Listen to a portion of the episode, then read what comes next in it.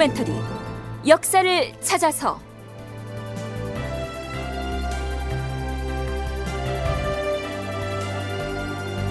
제 538편 호적과 군적을 개정하다. 극본 이상락 연출 김태성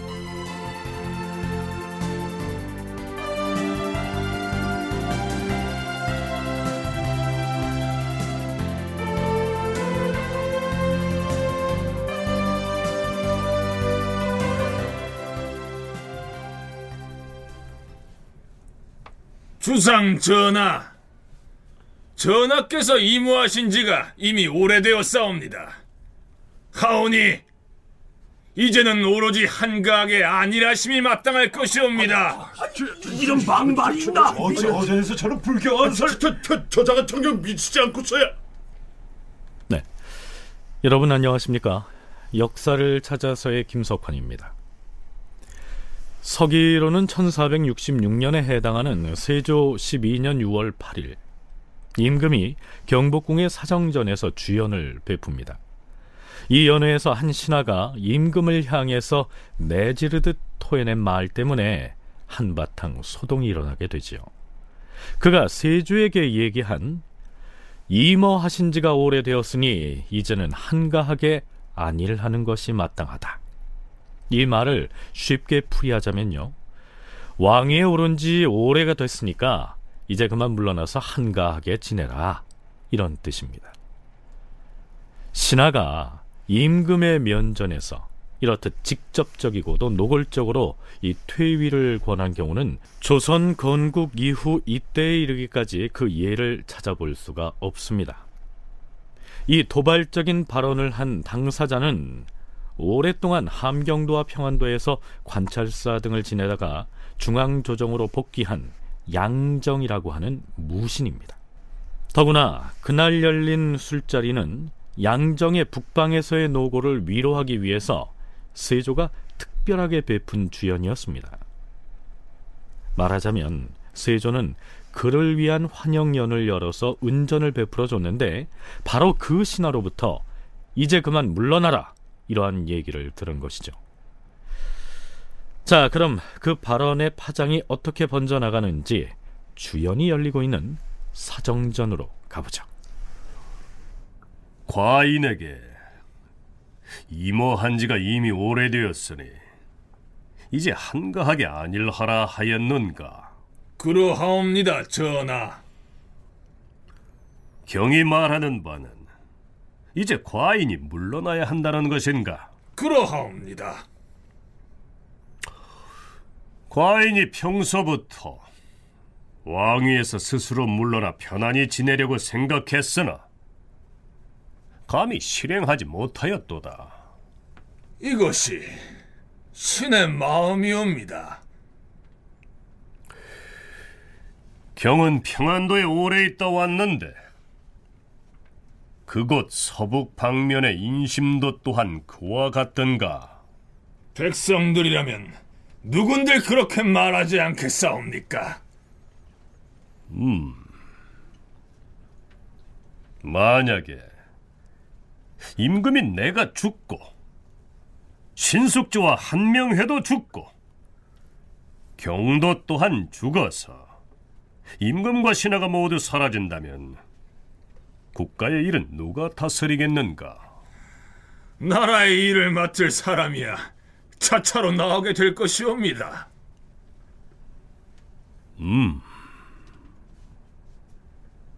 잘 알아들었으니 내가 어찌 임금의 자리에 연연하겠는가? 승진은 당장 대보를 가지고 오라. 과인이 대보를 세자에게 전해주고 왕위에서 물러날 것이니라. 대보라고 하는 거는 흔히 우리는 이제 옥세라고 많이 부르는데요. 중국의 주나라 때는 실제로 옥으로 왕권을 상징하는 도장을 이제 만들어서 사용을 했습니다. 그러나 예, 그 뒤에 이 황제들이나 이 국왕들은 대개 금으로 예, 만들어서 사용을 했고 이 소재가 금이기 때문에 금보라고도 하고 예, 왕권을 대표하는 큰 도장이기 때문에 대보라고도 하고 그렇게 이제 부르는 예, 그런 도장입니다. 그런데 이미 세조가 왕위를 세자에게 물려주겠다고 말했기 때문에 일종의 세조의 전위 교서는 성립했다고 볼 수가 있는데 새 왕이 즉위할 때는 이 왕위를 물려준다는 내용을 담은 교서와 함께 대보가 필수적입니다. 대보, 즉 옥세를 물려주고 전위 교서를 발표하면 이 왕위를 세자에게 넘기는 절차가 완료된다는 것이 성신여대 오종록 교수의 설명인데요. 자, 실제로 그런 일이 일어날까요? 임금은 즉시 승지 등에게 명하여 대보를 가지고 오게 하였다. 즉시 세자에게 왕위를 전하려고 하니 승지 등이 엎드린 채 일어나지 않았다. 신숙주와 한명의 등이 눈물을 흘리고 울면서 큰 소리로 말하였다. 전하, 대체 이것이 무슨 말씀이옵니까? 전하께서 전의를 하신다면 종묘와 사직은 어찌 되겠사옵니까? 거둬 주시옵소서. 거두어 주시옵소서. 옛날 중국의 성인은 집안에 현명한 아들이 없어서 질그릇 만드는 도부에게 천하를 물려주기도 하였는데 지금 우리 세자는 능히 나라를 다스릴 수 있을 만한 재주를 가지고 있으니 무슨 걱정인가? 나는 이제 덕이 적어서 백성의 마음이 떠나버렸도다. 양정은 정직한 신하인 까닭에 이렇게 말하는 마인데 내가 어찌 감히 임금의 자리에 오래 있겠는가? 도성진은 빨리 가서 대보를 가지고 오라. 임금이 도승지 신년을 재촉하여 대보를 가지고 오게 하니 신년이 마지못하여 나가서 상서원에 이르렀는데 너무 급하여 어찌할 바를 모르고서 옥새를 받들고 앉아 있기만 하였다. 그러자 임금이 또 좌승지 윤필상에게 명하여 재촉하였으나 두 승지는 여전히 상서원을 나서지 못하였다. 대보를 가지고 오라는 전하의 명이 주상 같으니 이 일을 어찌한단 말인가? 어명을 어겼다 하여 죽음을 당하는 한이 있더라도 어찌 감히 옥새를 받들어서 전하께 바치겠는가? 차라리 임금의 명을 어긴 죄를 잘게 받겠네. 옥새를 가지러 갔던 승지들이 돌아오지 않자 세조가 이렇게 말합니다. 어찌하여 승지들이 옥새를 가지고 오지 않는 것인가? 옛날에 우리 태종께서 왕위를 전하려고 하자 여러 신하들의 옥새를 가져오지 않았었는데 오늘날에도 어찌 마땅히 이와 같이 하는가? 대사가 이미 정해졌으니 속히 대보를 가지고 오라. 세조는 여기에서 할아버지인 태종을 들먹입니다. 우리가 예전에 살펴봤듯이 태종 이방원은 세종에게 왕위를 넘겨주기까지 무려 네 번에 걸쳐서 선입하동을 벌이게 되죠. 태종의 선입하동은 대단히 정략적이어서 세자에게 왕위를 넘기겠다고 선언한 다음에 신하들의 반응과 동태를 살폈다가 심지어는 기쁜 표정을 지었다 하는 이유만으로 가차없이 제거해 버리기도 했습니다. 거기에 비하면 국왕의 면전에서 아예 자리에서 물러나라 이렇게 얘기한 양정의 경우는 도저히 용서받을 수 없는 죄를 지은 것 같은데요. 과연 어떻게 됐을까요?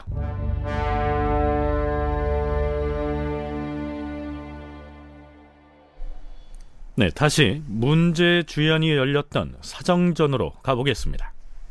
도승지 신명과 좌승지 윤필상에게 대보를 가져오라 하였으나 소식이 없자 임금은 또다시 홍도상, 정난종, 이수남 등에게 명하여 대보를 가져오라 재촉하였다. 그러나 홍도상 등도 또한 상서원까지 갔다가 임금의 명령에 죽어도 응하지 않기로 기약하였다. 그러자 임금은 또 영순군 이부, 귀성군 이준, 의빈 정현조, 사산군 이호 등 왕실 사람들에게 명하여 옥새를 가져오게 했으나 이들도 또한 머뭇거리면서 어찌할 바를 모르고 있었다. 그런데 바로 이때 문제의 인물인 양정이 다시 나섭니다. 임금의 명이 이와 같은데 승기등은 어째서 대보를 가져오지 않는 것인가?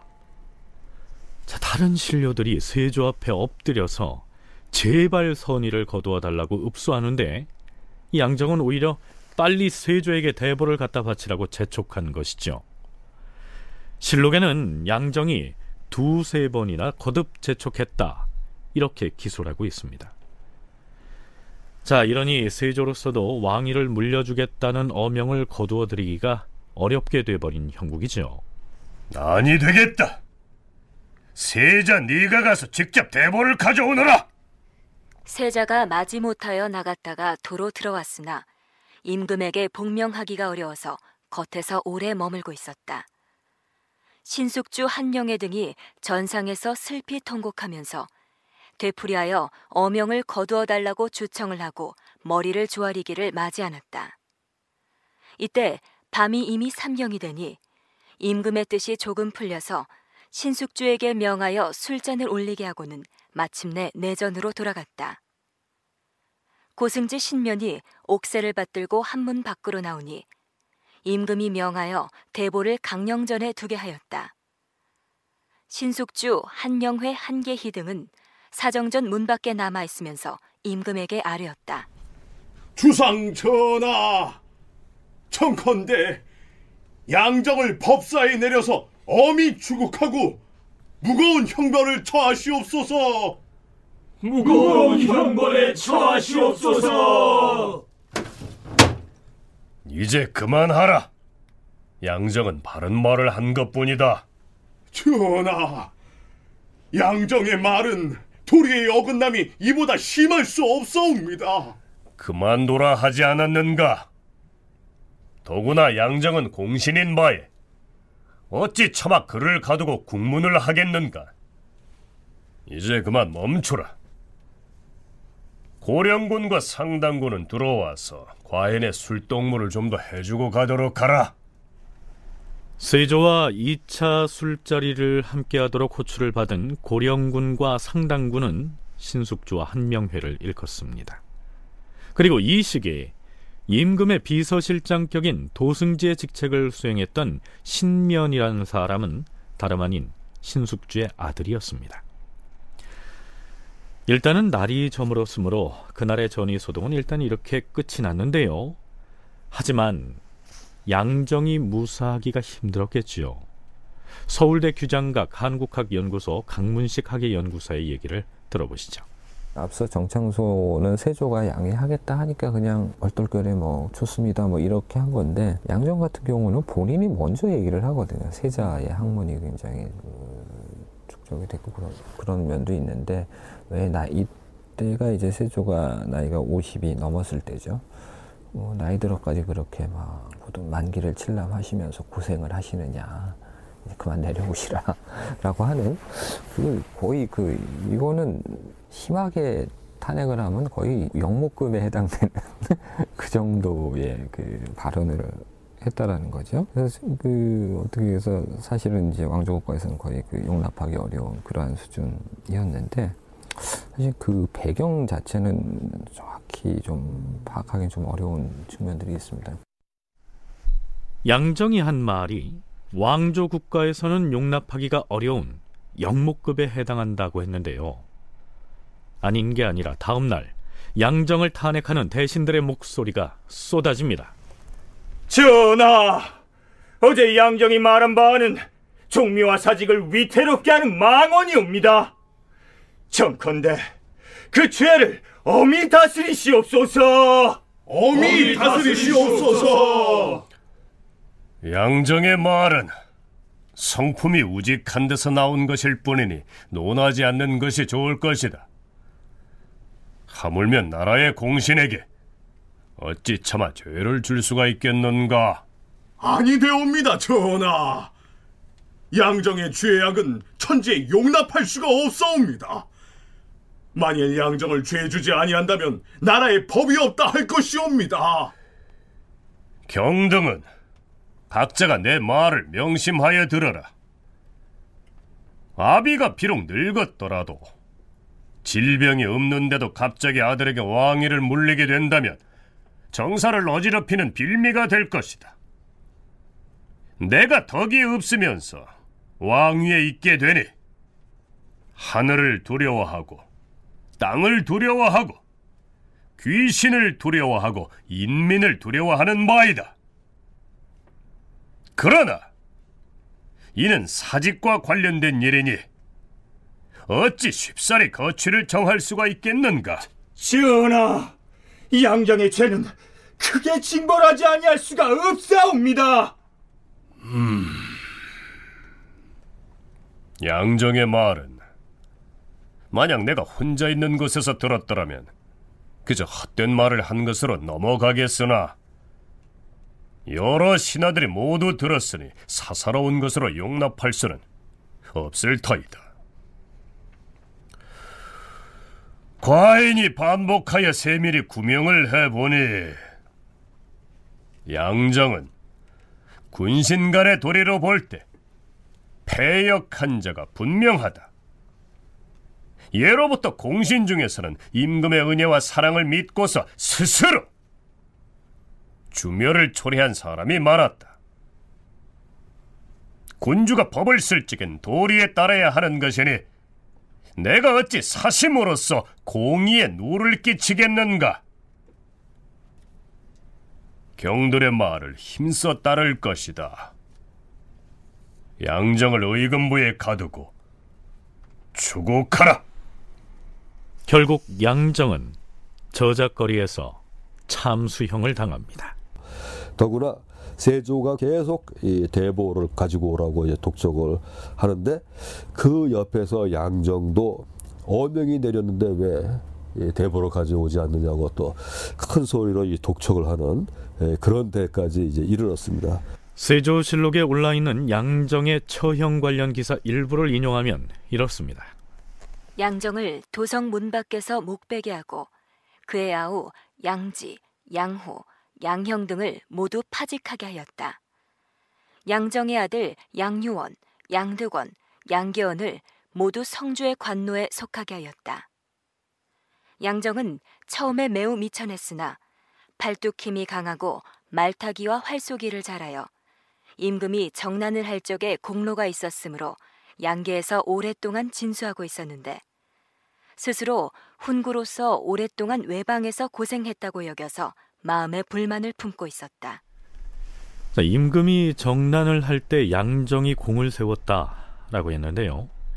계유 정난 당시 수양대군이 김종서 등을 죽일 때 실제 행동대원으로 나섰던 인물이 바로 양정이었습니다.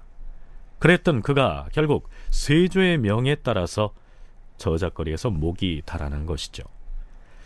실록의 기사를 보면 양정은 스스로가 큰 공을 세웠는데도 함길도나 평안도 등 외방에서만 오랫동안 근무한 데 대해서 불만을 품고 있었다. 이렇게 돼 있는데요. 이 점은 우리가 조만간 다루게 될 이시의 난과도 연관성이 있어 보입니다. 한 가지 덧붙이자면 이 사건 역시 결국 세조가 마련한 술자리에서 벌어졌다는 사실이죠. 조선 초기 정치사 연구의 저자인 최승희는 자신의 저서에서 이렇게 쓰고 있습니다. 세조대 술이 문제가 된 것은 너무 자주 공식 비공식으로 술자리를 마련하여 군신이 함께 취했기 때문이다.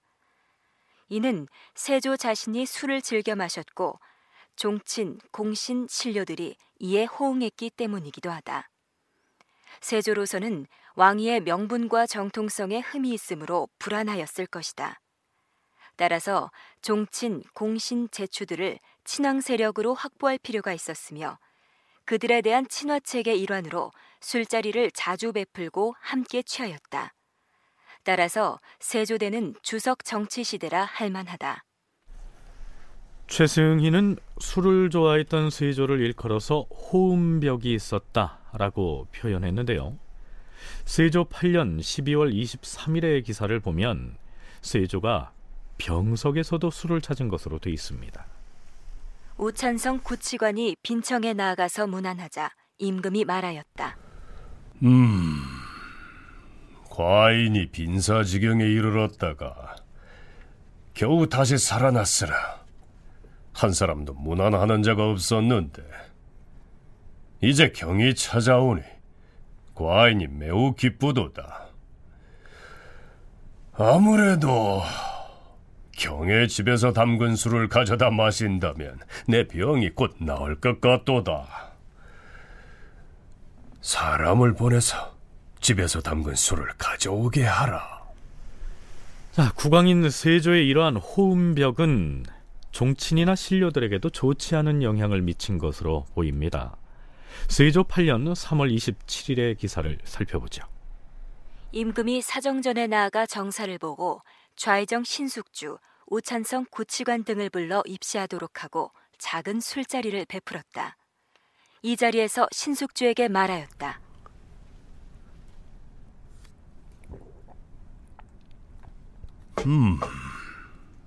이 술맛이 참 좋기는 한데 이 공신 중에서는 과음으로 인하여 죽은 자가 잠옷 많으니 이를 어찌하면 좋겠는가? 이미 이계전과 유남 같으니까 과음으로 일찍이 사망하였다. 또한 화천군 권공, 계양군 이정, 영중추 원사 홍달선 등은 비록 죽지는 않았지만 이미 얼굴이 파리해졌으니 이래서야 되겠는가? 장차 술을 마시지 못하게 하고자 하는 게 어떠한가? 그러자 신숙주가 대답하였다. 음주를 아주 금지하는 것은 어려운 일이오니 과음하지 말게 함이 편하게 싸웁니다. 네. 결국 세조는 공신 관련 업무를 담당하는 충운부의 명에서 과음을 하는 공신들이 있으면 조사하도록 지시를 내립니다. 그런데요. 이후로도 세조 자신이 사정전에서 공신들을 불러서 매우 자주 주연을 베풀고 있으니까 과음하지 말라는 어명이 무슨 실효가 있었겠습니까?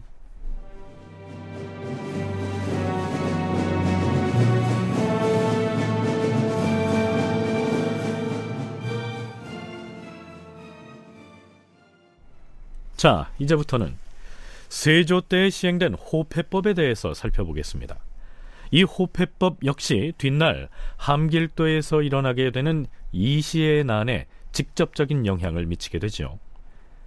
세조 4년 4월 4일 세조가 좌찬성 신숙조, 도승지 조성문, 우부승지 김지를 불러서 이렇게 말합니다.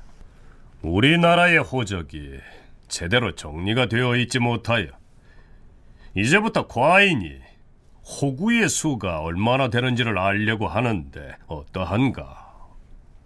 호적을 밝게 정리하려면 마땅히 다시 호패법을 행해야 할 것이옵니다. 그리하라. 승정원과 더불어 호패를 만드는 규정을 기초하여 아뢰도록 하라. 이렇게 해서 호패법 시행에 착수하게 되죠. 그러니까 호패라는 건 지금으로 말하면 뭐 주민등록증 같은 것이죠. 그래서 그 뭐 상하나 뭐 신분에 따라서 상하 고위 양반들은 상하로 만들기도 하고 일반 평민들은 나무로 만들어서 만든 패이고 거기에 이제 이름과 나이, 뭐 거주지, 뭐 기타 인적 사항 같은 것들이 기록이 되어 있는 패입니다. 그래서 성인 남자들에게 여기서 성인이라 하면은 이제 군역의 대상이 되는 그 16세에서 60세까지의 남성들에게 발급을 하는 것이고 항상 그 폐용을 하게 폐용을 하고 다니도록 하는 그러한 것인데요. 이제 호패라고 하는 것은 결국은 이제 그 인정을 파악하는 것이 가장 핵심이죠. 그러니까 결국은 그 인정이라는 것도 역시 성인 남자들인데 그 그것은 이제 조선 시대의 그 조세 부과에서 이제 가장 핵심적인 것이 토지하고 그 다음에 사람이죠. 호패는 요즘의 주민등록증과 같은 것이라고 했는데요. 다른 점이 있다면 호패 발급 대상이 16세 이상의 남자라는 점이 다릅니다. 조세나 군역을 부과할 때 호적을 근거로 삼아야 하는데 앞에서 세조는 호적이 제대로 정리가 돼 있지 않다고 얘기하고 있습니다. 당시에 호적 관리 실태는 어떠했을까요?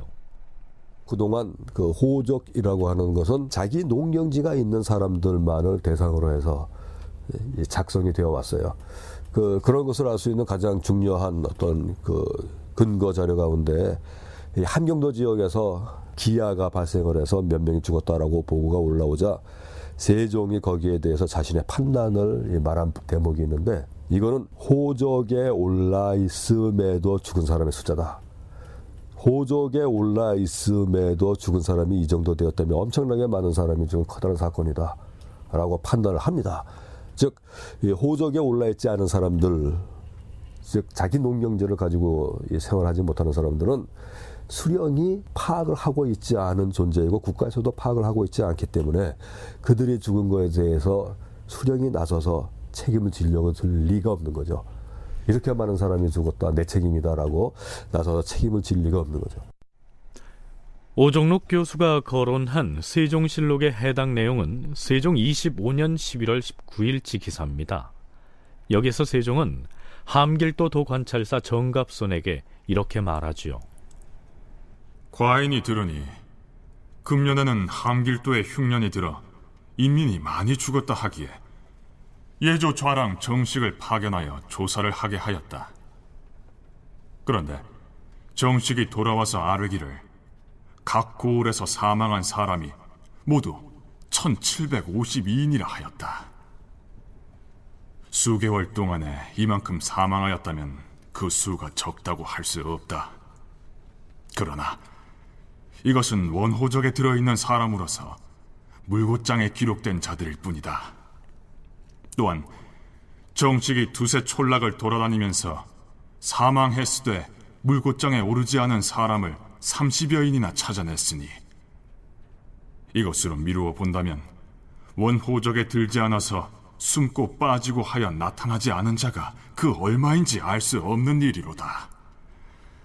매우 놀라운 일이 아닐 수 없다. 네, 여기에 나오는 물고장은 관아에서 처단한 죄인이나 혹은 사망한 사람의 명부를 일컫습니다. 그러니까 이때 함경도에서 굶어 죽은 사람의 수가 이 물고장에는 1752명으로 집계가 되어 있지만 이것은 어디까지나 호적에 올라 있는 사람 중에서 사망한 인원이고 실제 사망자는 훨씬 많다는 얘기죠. 그래서 호적 정리를 제대로 하자면 호적 원부에다 누락된 사람을 찾아내서 등재해야겠지요. 이 누락자를 어떻게 찾아낼 수 있을까요? 모든 성인 남자들에게 호패를 차게 한 다음에 이 호패를 지참하지 않은 사람을 적발해서 호적에 올리면 되겠죠. 그런데 태종 때 이미 호패를 제작해서 보급했다는 내용을 우리 프로그램에서 다룬 적이 있었는데요. 이후로 어떻게 됐을까요?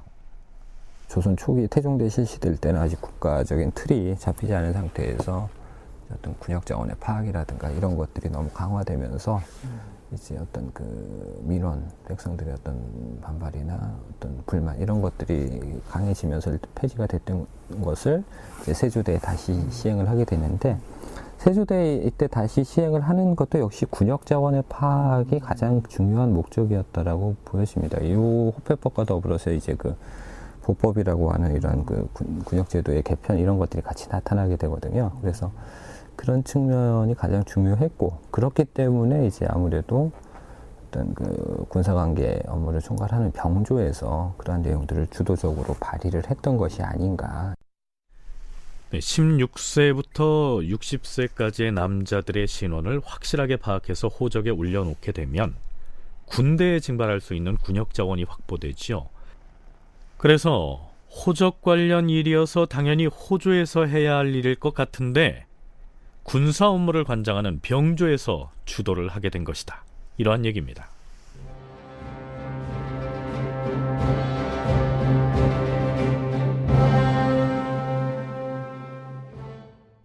다음 날인 4월 5일 호패는 천하의 통법이다. 하나는 그 직임을 밝히고 하나는 그 호구를 밝히며 한편으로는 도적을 스스로 그치게 하고 또 백성으로 하여금 근심을 없게 하는 것이다.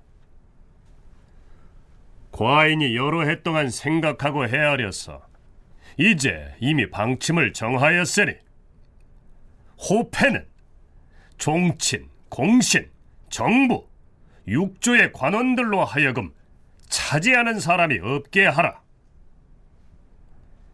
단지 염려되는 것은 외방의 백성들이 호패법 시행의 뜻을 제대로 알지 못하고 은노의 솔정을 적발하여 군에게 충당하고 이 금법에 억제되어 다른 곳에 가지 말게 함이다 할 터이니 경들은 마땅히 그렇지 아니함을 선유하라.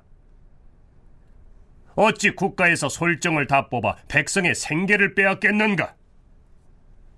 또한 행상을 하는 등의 일과 거주지를 이전하는 자에게도 전혀 해가 없을 것이다. 세조는 호패법 시행과 관련해서 교지를 내리면서 한두 가지 염려스러운 사항을 이렇게 내비칩니다. 호패법의 취지를 잘 모르고 있는 지방 사람들이 그들이 부리고 있는 일꾼들을 모조리 뽑아서 군대에 징발한다거나 혹은 행상을 하는 사람들로 하여금 자유로운 통행을 못하게 하는 것이라고 오해할 소지가 있으니까 각 지방의 관찰사는 설명을 잘 하도록 하라. 이러한 내용이죠. 병주에서 보고한 구체적인 내용은 이렇습니다. 호패를 나누어 줄 때 그 사람이 어느 면 무슨 리에 살며 호주는 누구인지 호주가 친척이면 촌수가 어떻게 되는지를 적고 친척이 아니면 솔정 즉 부리는 사람이라는 사실을 명부에 기재하도록 하겠사옵니다. 이 호패를 나누어주는 기한은 금년 12월 금음날까지로 하겠사옵니다. 그때까지 모든 일을 마치고 명부에 올리게 하되 호패를 받지 않은 자는 벌로서 장 여든 대를 때리게 하겠사옵니다. 감추어두고 등록하지 않은 자와 해당된 관리가 호패를 나누어 주고 호적에 기록할 때 일부러 빠뜨리면 모두 장 여든 대를 때리게 하겠사옵니다. 호패를 받은 뒤에 차지 않고 다니는 자와 호패를 잃어버린 자는 태형에 처하고 남의 것을 빌려서 찬 자와 빌려준 자는 모두 장 여든 대를 때리게 하겠사옵니다. 호패를 받고 죽은 자는 본가 사람으로 하여금 1개월 안에 환납하게 하고 만약 타양에서 죽은 자는 그곳의 고을 관하에 환납하고 본관의 원적에서 이름을 삭제하도록 하겠사옵니다. 나이 16세 이상은 모두 관에 고하여 호패를 받고 받은 즉시 호적 원부에 기록하게 하겠사옵니다. 당상관 이상의 관리들은 상하로 만든 호패를 사용하되 한쪽 면에는 관직명을 새기고 다른 쪽 면에는 전서체로 낙인을 하게 하겠사옵니다. 양인과 민정 그리고 군사 등은 잡목으로 만든 백색 호패를 사용하되 한쪽 면에는 어느 주 어느 면에 살며 호주는 누구인지를 새기고 자 앞에서 세조는 숨겨진 인원을 파악해서 군역에 동원하려고 하는 것이 결코 아니다 라고 했지만 사실 호패법 시행의 가장 큰 목적은 병역에 충당할 인원을 확보하는 데 있었습니다.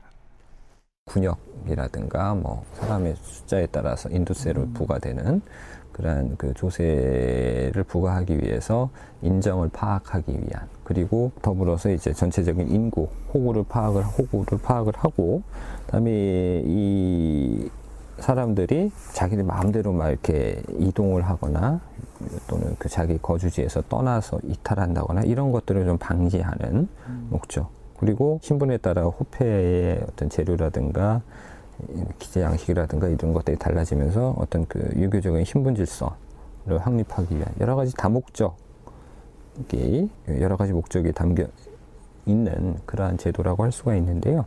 그 중에서도 이제 가장 중요한 것이 이제 군역을 대상자를 파악하는 것이 가장 중요하다라고 할 수가 있는 것이죠. 드디어 세조 5년 2월 1일 태종 때 시행됐다가 폐지됐던 호패법이 부활해서 다시 시행됩니다.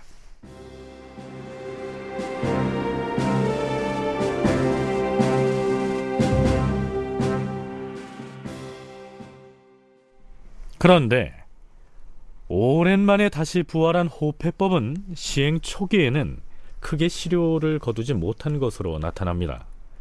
충청도 관찰사 황효원의 보고를 받고서 병주에서 임금에게 아는 내용을 살펴보기로 하죠.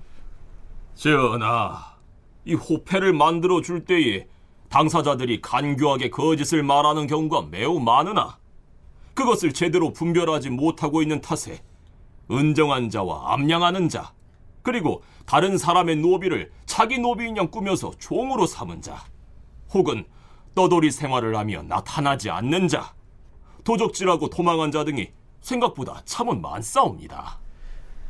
예, 앞에서 소개한 내용 중에 은정한 자는 호패를 신청하지 않음으로써 자신의 신분을 드러내지 않은 자를 말하고 암양한 자는 양반이나 지방의 토호들이 이 본래 양민 신분인 남자를 억압해서 자신의 노예로 만들어 버린 경우를 말합니다.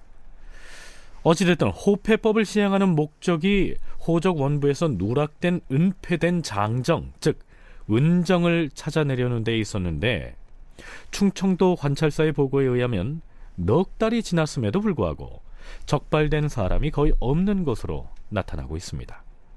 왜 그랬을까요? 오종록 교수와 강문식 연구사의 얘기를 차례로 들어보시겠습니다.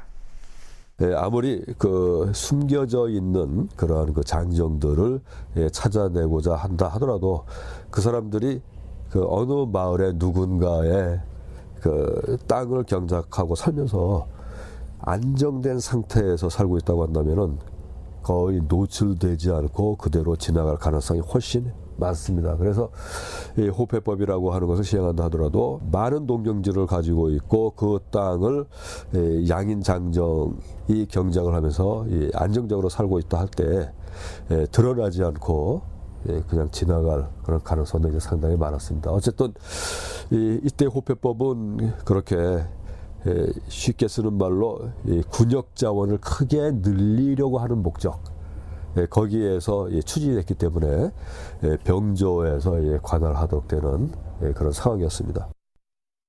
충청도 관찰사의 개본에 의거해서 병조에서 보고한 내용인데 일단 쭉 보면은 호패 제도 자체가 문제가 있었다라는 건 아닌 거죠. 제도 자체 호패는 뭐 거주하는 마을이나 용모나 나이나 그, 그 호의 호주라든가 뭐 이런 것들이 다 뭐 기록이 돼 있기 때문에 그런 걸 정상적으로만 잘 시행을 하면 유망한 사람들이나 여러 가지 그 빠져 있는 장정들을 찾기가 어렵지 않은데 문제는 각 관리와 각 방의 어떤 그 책임자들 이런 사람들이 국법대로 정확히 시행을 하지 않고 있다. 그것이 문제다라는 내용이죠. 호패 제도는 제대로 만들어졌는데 그것을 시행하는 관리들이 문제라고 하는 것입니다.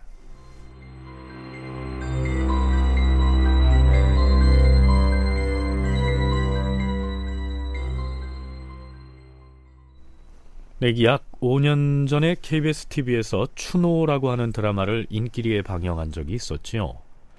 호패법을 시행하고도 숨어있는 장정, 즉 은정을 찾아내는 작업이 실효를 거두지 못해서 조정에서는 우선 전국의 관노비를 샅샅이 뒤져서 찾아내는 노비 추세 작업에 돌입하게 됩니다.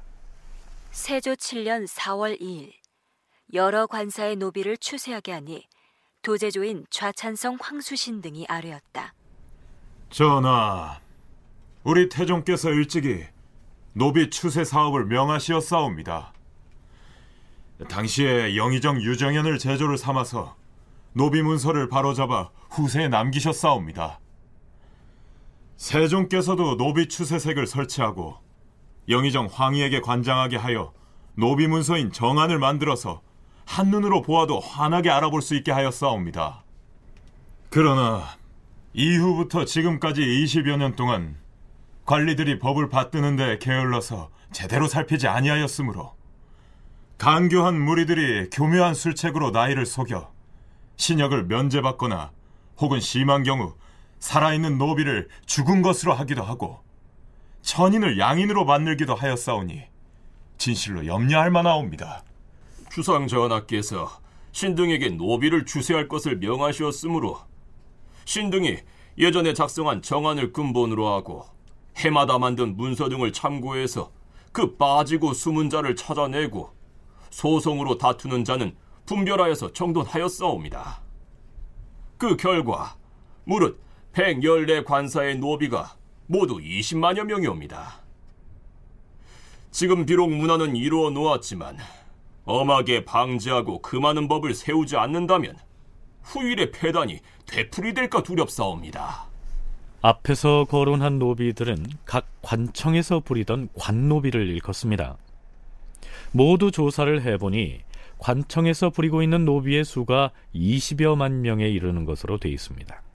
그러나 민간에 감춰진 양인이나 혹은 산노비의 경우에는 호패법의 시행에도 불구하고 새로 드러나는 수가 미미했던 것이죠. 그러자 세조는 한성부에 이러한 교지를 내리게 됩니다. 각 도의 호패 분대를 경기 충청도는 7월에 그리고 전라도 경상도는 군적 조사를 맡은 관리가 올라온 뒤에 내려보내도록 할 것이다. 지방의 호패 발급과 관리를 위해서 중앙조정에서 호패 분대를 파견하기로 한 것이죠. 세조 7년 7월에는 함경도를 제외한 각 도에 중앙조정의 고위 관리들을 파견해서 호적과 군적을 함께 조사라고 명하기도 합니다. 호패법 시행을 더욱 강력하게 하면서 군인의 주소 및 신상 명세 등을 적어서 군인으로서의 지위와 신분을 밝힌 명부인 군안 작성 작업을 동시에 하도록 지시하기도 하지요. 호패법 시행으로 숨어 있는 노비 등을 적발하려고 했지만 그 실적이 미미했던 때문이었습니다. 이렇게 되면 많은 토지를 소유하고 있으면서 많은 수의 양인들이나 혹은 노비를 부리고 있는 지방의 토호들로서는 이 자기 휘하의 일꾼들을 정직하게 호적과 군적에 올리지 않으면 안 됐으니까 피해 의식이 컸겠죠. 자기 소유 노비다라고 하는 것을 확인을 받기 위해서 그거를 이제 호적에 등재를 하는데 그러면서 언제 출생했는지 이런 것도 다 기록이 되어 있습니다.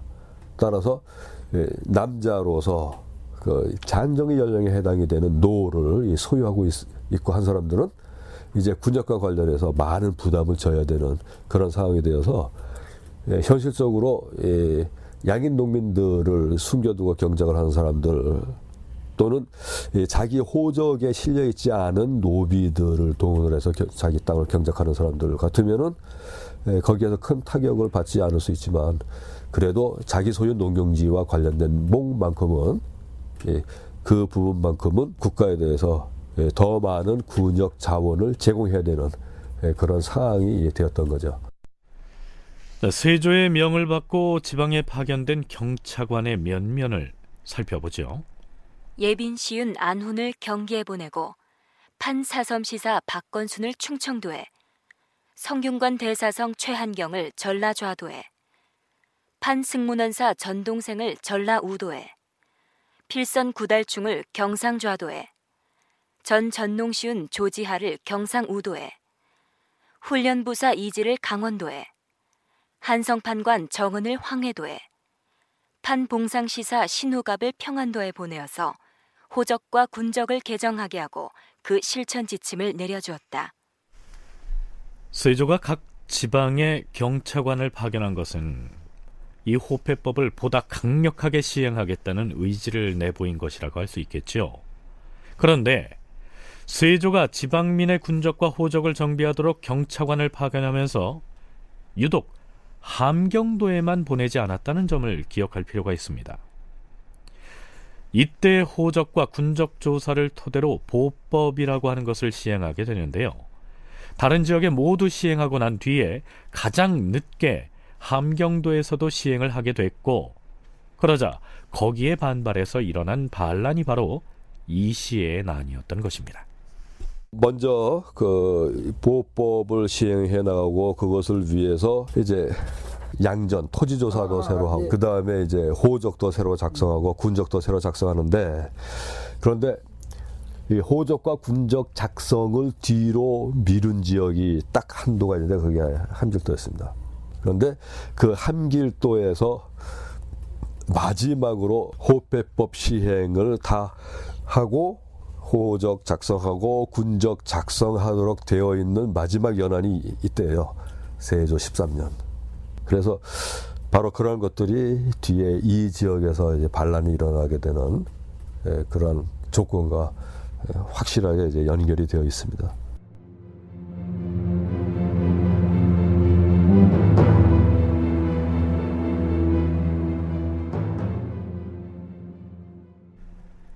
자, 그럼 이제부터는 보법 시행에 관한 내용을 짚어보겠습니다. 우선 실록에 나타난 관련 기사를 살펴보지요.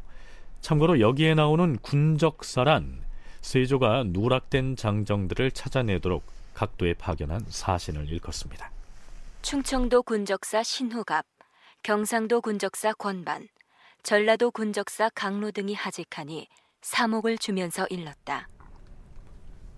경들이 이제 각 도의 군적사로 내려가서 시행해야 할 사목을 하달하겠다. 우선 이정을 일보로 하되 삼보가 있어 일보를 받드는 것을 갑사라고 하고 이보가 있어 일보를 받드는 것을 기병, 정병, 취라치라고 하고 일보가 있어 일보를 받드는 것을 평위로, 파적위, 근장, 별군, 보병, 정병, 대평소, 기선군이라 하고 독보가 있는 것은 봉수군, 방패, 서육십이라 정하라. 그리고 시험에 합격하여 군적의 이름을 올리는 자는 봉족을 면해 주도록 할 것이며 자, 이게 너무 전문적인 내용이어서 이해하기가 쉽지 않지요. 우선은 보호하다라고 쓸 때 쓰는 지킬 보자인 보인이라고 하는 것이 어떤 구실을 하는 사람인지 그리고 받들 봉자에 발족자를 쓰는 이 봉족은 또 무엇인지 강문식 연구사의 설명부터 들어보죠. 농민들이 이제 군대에 가게 되면은 그 사이에 이제 그 집안의 어떤 경제 생활이 어려지기 때문에 이제 정병 차출되는 사람을 정병이라고 하고 이 사람을 이제 경제적으로 도와주는 장정들이 봉족 또는 보인이라고 하는 사람들이 있죠. 그래서 보통 장정 세 명을 하나로 묶어서 한 사람이 이제 그 군대를 가면 이제 두 나머지 장정 두 사람이 그 가오의 경제를 책임지는 그런 방식입니다. 물론 그 군병의 그 종류에 따라서 이 보인이 봉족이 둘이 되는 경우도 있고 셋이 되는 경우도 있고 뭐 다섯이 되는 경우도 있고 이게 좀 다양해요. 일괄적으로 셋이라고 할 수는 없는데 가장 일반적인 게 이제 3인 1호, 3정 1호라는 거죠. 친척이나 이웃 중에서 한 사람이 군사로 뽑혀서 병역을 담당하게 되면 그 군인과 군인 집안 식구들을 보필해 줄 사람이 필요하겠죠. 그런데 군대에 간 그 사람이 병과가 기병이냐 갑사냐 하는 분류에 따라서 그 군인의 집안을 보필해 주는 보인의 수가 각각 다르다는 얘기입니다. 그렇다면 군대에 간 정병의 가솔들을 보필해 주는 그 보인의 역할은 어떤 사람들이 담당했을까요? 보인이 될 수 있는 자격 요건은 독립된 가호를 꾸린 양인 장정입니다. 그리고 독립된 가호를 꾸렸다는 것은 자기 농경지가 있으면 그건 당연한 일이고 자기가 안정적으로 경작하면서 살 수 있는 농경지가 있어도 가능한데 이제는 그 조선이 세워진 지 그 60여 년 이렇게 시간이 흘러가면서 이제 세조 때문에 60년 넘고 70년 이렇게 되어가는 시점이죠. 두 세대 넘게 지나가면서 국정을 운영하는 사람들이 이제 이 시점 정도면은 남의 땅을 경작하면서 사는 사람들도 예, 군역을 지울 수 있겠다라고 본 것이고 이들을 이 군역을 지우도록 하면은 예, 자연히 그 군인으로 근무하는 사람들도 좀더 예, 튼튼한 경제적인 그 보장을 받을 수가 있겠다고 생각을 한 것입니다. 양인 신분에 자기 농경지를 소유하고 있거나 아니면 소작을 해도 안정적으로 농사를 짓고 있는 사람이 군대 간 사람의 가정을 뒷바라지하는 보인의 역할을 맡아 했다. 이런 얘기입니다. 그렇다면 이 보법이 시행되기 전에는 어떻게 했을까요? 이전에는 삼정일호가 기본이었습니다. 그동안에는 그 삼정일호 장정 세 명이 하나의 군호를 이룬다 할 때 그 장정 하나가 있는 집 세 집이 예, 그 자연가호 그 삼호가 예, 군호 하나를 예, 형성을 하는 것으로 이제 생각을 했어요. 그런데 농업 생산력의 발달 그리고 이제 어떤 그 생산 기술의 이 안정 이런 것들이 진행이 되면서 차츰 자기 땅을 경작하는 상황이 아니더라도 예, 서서히 그러니까 남의 땅을 경작하면서 살더라도 예, 서서히 자기의 몫에 그 어떤 소작을 확실하게 확보를 하고 농사를 짓는 사람 같으면 경제적으로 어느 정도 예, 안정을 누리고 있다라는 판단을 내릴 수가 있게 되었습니다. 세 가호 중에서 한 사람을 군대에 보내면 나머지 두 가호에서 그 군대 간 사람의 집 식구들을 보살폈다. 이런 얘기인데요. 그런데 가령 장정을 10명쯤 부리고 있는 대지주 집안 역시 단순히 한 가호의 역할만 담당했던 사례도 있었습니다. 대토지를 소유하고 있는 그 대지주 같은 경우에는 그 사람의 토지를 이제 집적을 하면서 그 밑에 있는 여러 가호들을 마치 그 자기 이제 소장농처럼 거느리게 되는 그러면서 그걸 전체를 이제 일호로 이렇게 묶다 보면은 그 안에 이제 누락되는 가호들이 상당히 많아진다라는 거죠. 그렇게 하다 보니까 전체적으로 이제 군역 자원이 줄어드는 그런 문제들이 나타나기 때문에 이제 형평성의 문제도 있고요. 그래서 세조대에 가서 그것을 바꾸면서 이런 그 자연호 단위가 아니라 전체를 다 그냥 그 인정수를 다 통계를 내갖고 두 이정을 일보로 장정 둘이 일보로 해서 한 사람은 군대를 가고 한 사람은 그 사람의 경제적인 부분을 책임지는 그러한 방식으로 일괄 편제를 한다라는 것이 보법의 이제 기본적인 뭐 원칙이라고 할 수가 있겠습니다. 그런데 세조는 군적을 개정하면서 이 정을 일보로 정합니다. 대사헌 양성진은 이에 대해서 반대 의견을 피력하죠.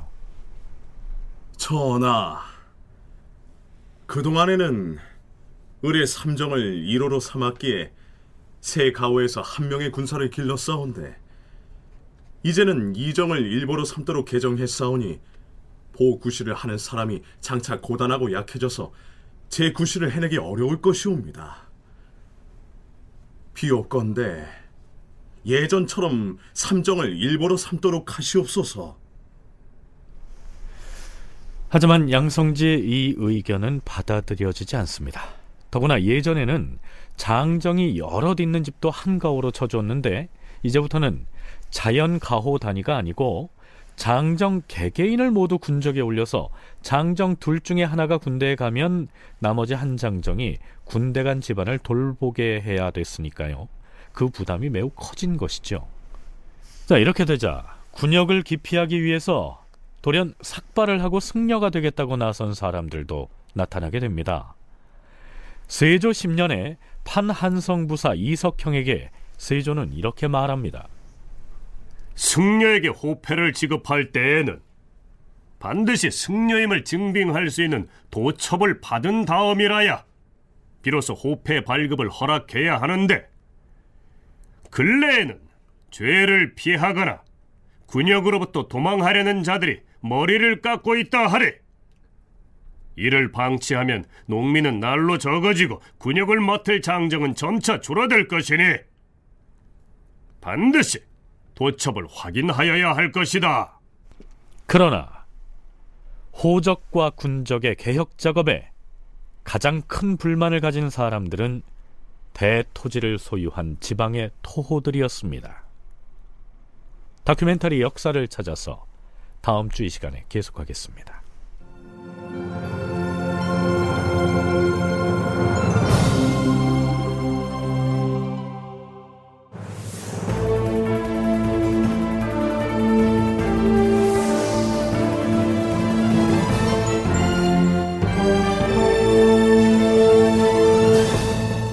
다큐멘터리 역사를 찾아서 제 538편 호적과 군적을 개정하다 이상락 극본 김태성 연출로 보내드렸습니다.